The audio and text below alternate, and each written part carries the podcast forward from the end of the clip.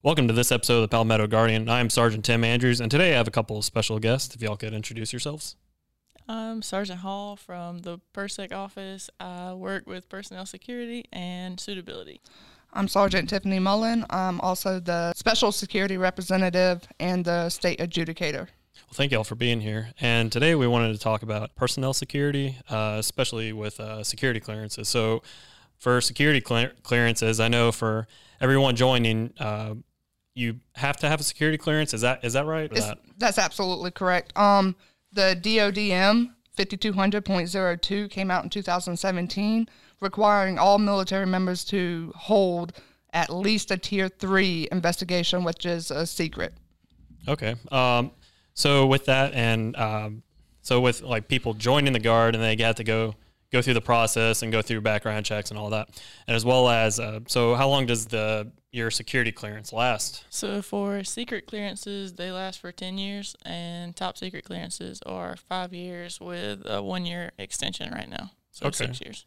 So with in the years past, I've seen uh, I've had folks that I've had to watch have to go through updating and like it comes up to their 10 year in the guard and they have to update their security clearance and it's it's a pretty lengthy process for them to do it. So um, for someone who's about to come up and they're like, well, dang, my my security clearance is coming up and I need to update it. How would how would how would someone uh, how would you give advice to someone that wants to update their security clearance and where would you go? So basically, the individual would gather the last 10 years of addresses, phone numbers, family members, anybody, neighbors, in order to start figuring out where they need to put on the SF86 because the SF86 is going to go back 10 years and they're going to ask financial, criminal, your neighbors, where you went to school, and your military status.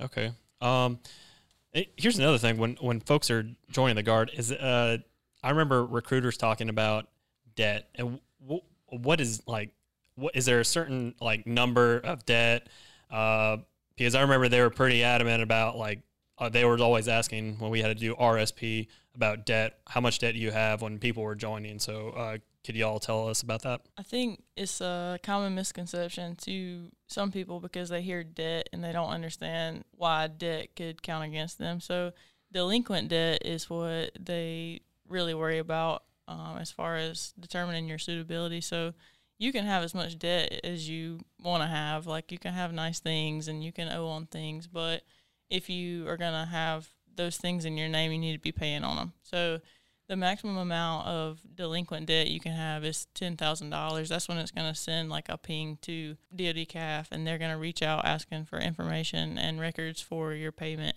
on those things. You really don't need to have any delinquent debt unless you kind of want to explain things and go through a little lengthy process with our office, but it's really just delinquent debt that you need to worry about. You as long as you're paying on your things, you're good.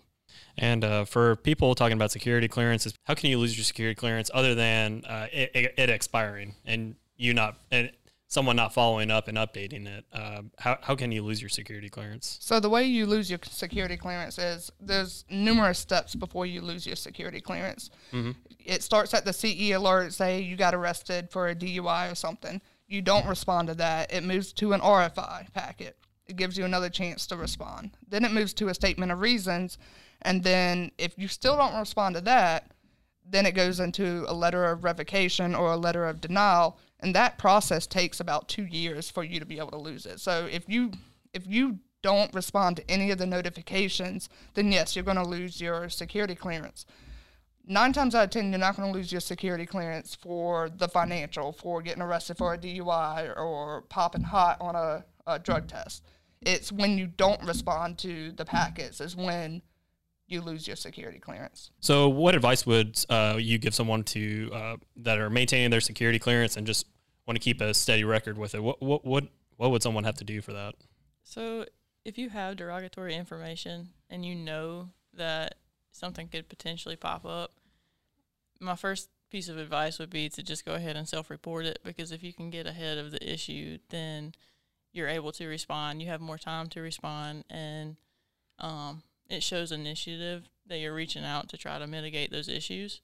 Um, secondly, if you don't self-report and there is an alert that comes out, um, be responsive and stay on top of it, and um, once you submit your like supporting documentation that is requested from you, be sure to make sure your unit submits it and make sure that it's, you know, being tracked to the highest level so that you can make sure you maintain your clearance and it doesn't fall through the cracks at any level.